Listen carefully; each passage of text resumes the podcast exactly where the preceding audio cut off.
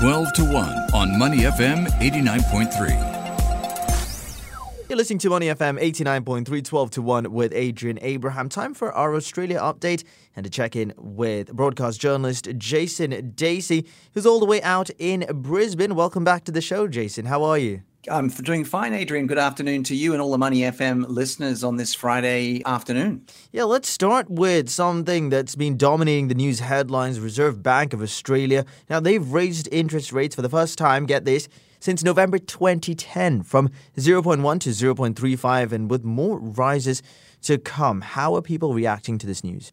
Well, Adrian, it was expected that the Reserve Bank of Australia would increase interest rates, which it did on Tuesday after that inflation figure of more than 5%. So, for the first time in more than 11 years, as you mentioned, a 25 basis point hike, taking the cash rate target to 0.35% from a record low 0.1%. And the banks passing that on to their customers here in terms of mortgage rates. So, just to give you an idea, would add about $65 a month to repayments on a $500,000 mortgage and double that amount on a $1 million loan. Commonwealth Bank was the first major bank to respond, raising its standard variable mortgage rate by 25 basis points across the board from May the 20th, while ANZ will lift rates by the same amount from May the 13th. So it's uh, you know not good news if you've got a home like I do, but we are expecting many more rate hikes before the end of the year because the economy is doing very well in Australia, and we are seeing the inflation rate going up. Things are so expensive. I just did the shop for the family uh, earlier today, and uh, yeah, we're paying more. I think I paid more than two hundred and fifty dollars for a fairly modest shop without any meat. Uh, that gives you an idea of how expensive things have become here in Australia. Yeah, prices are going up all around the world, it seems. Just everything is just getting more and more expensive. Elsewhere, the federal election, May 21st. That is very, very soon. And, you know, just two weeks to go, opposition Labor Party still ahead of the Liberal National Party in polling. How is Anthony Albanese, the opposition leader, doing compared to Prime Minister Scott Morrison? Well, we remember we spoke about this before that the opposition leader, Anthony Albanese, had a terrible start to the election campaign. He couldn't list the official cash rate and he couldn't list the official unemployment rate. And he improved after that, but then he got COVID. He was out for a week. So he's back in the last few days uh, working very, very hard. But again, struggling at times to kind of list particular parts of uh, the opposition's policies uh, in detail. And he got uh, caught again on a gotcha question just yesterday. Yes, he's struggling a bit, but people really don't like Scott Morrison, the Prime Minister. And I think if there was more time to go, the um, Liberal National Party may have changed its leader. They're stuck with Scott Morrison. He's very unpopular. He's been in power uh, for the last uh, almost four years. So it's uh, whether the devil you know or the devil you don't, neither leader is very impressive. But as you mentioned, Labor holding a, a slim lead over the Liberal National Party heading towards the May 21st election here in Australia. Yeah, very interesting election. Uh, coming up, all eyes will be on Anthony Albanese and Scott Morrison. What about the independent candidates in Sydney and Melbourne? How will their results prove crucial to everything that's happening around? Well, as I mentioned, you know, neither Scott Morrison nor Anthony Albanese are particularly impressive. So that means that people are looking beyond the Labor and Liberal National parties. So in many of the big cities, in the inner city areas where there are educated people, there are affluent people, a lot of the voters are looking towards independent candidates who often tend to be women. And for example, in Kooyong in Melbourne, uh, the treasurer, Josh Frydenberg, is facing a big challenge from an independent there.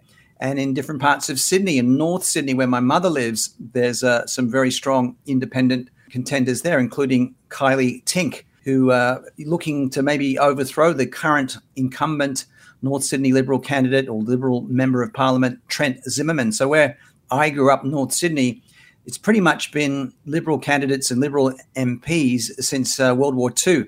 So this is something that's uh, we're seeing in the big cities across Australia because of the voters being very fed up with the major parties.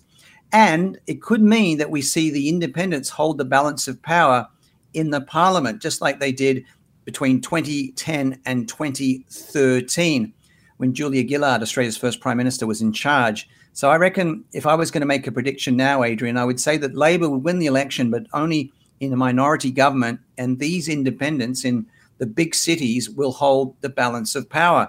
And Scott Morrison, who's from Sydney, um, is actually the member for the area south of Sydney. He hasn't even gone to these inner city areas because uh, I think he's sort of given up on on winning them. So we are seeing a bit of a polarization of Australian politics following the US model, where the so-called liberal elites, uh, you know, the small L liberal elites, uh, are kind of polarized from the working class people who aren't so keen on climate change, who aren't so keen on, you know, having that sexual diversity, and also, you know, allowing uh, gay and lesbian people to be so prominent in society. So that this is the way it seems that Australia is heading, a bit like the US. Yeah, what a remarkable election this is uh, shaping up to be. 21st of May, we will find out who is going to be the next prime minister. We're in conversation with Jason Dacey, broadcast journalist based in Australia, uh, getting the latest headlines from down under. This segment would not be complete uh, if we didn't talk a little bit about COVID. Cases are surging once more in Western Australia. New infections past 10,000 a day. We're seeing infections rise all around the world, but individuals and governments are learning to live with COVID. But how is Western Australia reacting to this? Well, so many Singaporeans and so many Malaysians have visited, uh, uh, maybe even lived in Perth because of its proximity to Southeast Asia. It's the closest major capital city to Southeast Asia. I know Darwin's a bit closer, but that's not a major capital city. But it is a bit of a concern. Western Australia being the last state to open its border borders to relax its uh, COVID restrictions. As you mentioned, 10,182 new cases of COVID 19 yesterday. We saw hospitalizations increasing by more than 10% to 271, six deaths being recorded. So, you know, the Premier Mark McGowan is a bit concerned about this, but he is happy that the high vaccination rates are protecting a lot of Western Australians. But yeah, this is a, a bit of a worry because I guess the rising case numbers don't tell the whole story because we don't see a lot of people who are, aren't elderly with a major sickness. So that's a very, very good thing. But yeah, as Australia gets back to normal, there are these little pockets of concern across the country. And it's funny, isn't it, that it's often the states that were protected in 2020 and 2021, like Queensland and Western Australia, that really feel the bite when the state borders reopen, which they have, of course, uh, a few months ago. But yeah, a lot of the restrictions have been dropped all across Australia. So I guess we just have to expect these kind of um, infections to increase. Yeah, speaking of borders reopening, Queensland Tourism are targeting uh, Singaporean travelers to the Gold Coast for the June school holidays. There have been a lot of people from Singapore flying into Australia over the last month or so, particularly with this long weekend that just passed. Uh, you know, what's what's the general atmosphere like there? Because so many people are coming uh, from all over the world, not just from Singapore. Well, I know people in Queensland tourism are very keen to get Singaporeans coming back to Queensland. And that definitely means the Gold Coast, it means Brisbane, it means the Sunshine Coast, it means Cairns and the Great Barrier Reef.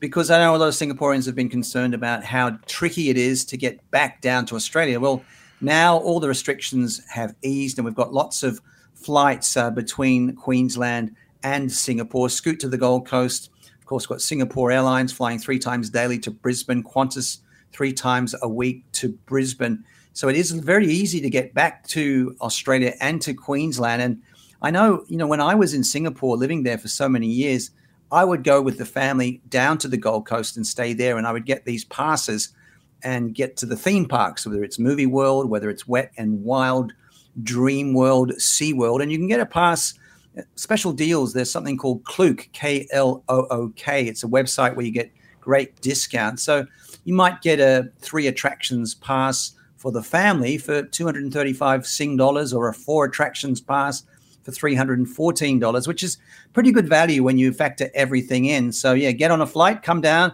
to Brisbane or the Gold Coast and enjoy this uh, wonderful sunshine state. I know that for me, I just feel that now the shackles are off. I want to get traveling again. And like you, Adrian, I know you've just traveled recently to Thailand. It's just so enjoyable to get out and about again and experience different cultures and be with the family and friends because for two years we were just locked down pretty much. There were so many restrictions on us. So I reckon you've got to live life as if, you know, this is your last week on the planet and make the most of it. Yeah, cabin fever was real for the last two years, but it's so nice that we can, you know, move around a lot more freely compared to what we had to go through. Uh, you know, what almost felt like forever, but now it's uh, you know on the mend. Before I let you go, Jason, tell me a little bit about your trip to Sydney. You were there visiting your aunt who turned 90, and you visited your mother as well, who's 87 years old, and uh, also caught up with some school friends. What was that like? Yes, really what we were talking about before, Adrian, isn't it? That we haven't been able to do these kind of things for the last couple of years easily. It was my first trip by myself for over a year, staying with my mum on the lower north shore of Sydney. And we actually got together with these school friends at a Chinese restaurant near where we went to school in uh, Crow's Nest on the lower north shore of Sydney. I went to North Sydney Boys High.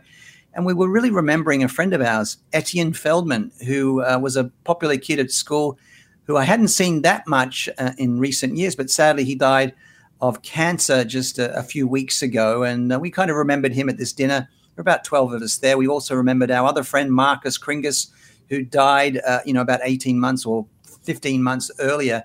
You know, the fittest guys that you could possibly meet. They were both martial arts black belts, uh, pretty healthy, you know, living the way that they went about their business. But it's so unpredictable. You know, now that I've passed 60, you know, you never know what's going to happen next. So that was good. We had this gathering with family. We got together for my aunt's 90th birthday at a nursing home in Ashfield in the inner west of Sydney. My mum baked a delicious chocolate cake. All my brothers were there, and we gathered there and we, you know, told stories. And we made a cup of tea. Uh, so so nice to, to do that. And I also dropped into the ABC where I'm doing work in Sydney and walked around Haymarket, the Chinatown area, which I know many of your listeners would be familiar with. So a really good trip for me to Sydney, but very happy to come back to Southeast Queensland because I reckon Brisbane is the best city in Australia because it's so relaxed. It's got the best weather and it's also very multicultural now. Yeah, glad that you had such a nice time, Jason, visiting your family out in Sydney. It's just so fulfilling, you know, having not been able to do it as uh, freely over the last couple of years, but now you can finally see familiar faces, and it's just, you know, an incredible time. We've been in conversation with Jason Dacey, broadcast journalist based in Brisbane, getting the latest headlines from Australia. Thank you so much, and uh, look forward to catching up with you soon. Happy weekend to you, Adrian, and all the Money FM listeners, and looking forward to the exciting finish to the Premier League season after this week's UEFA Champions League semi-final results. To listen to more great interviews, download our podcasts at moneyfm893.sg or download our AWEDIO app. That's A W E D I O. Available on Google Play or the App Store.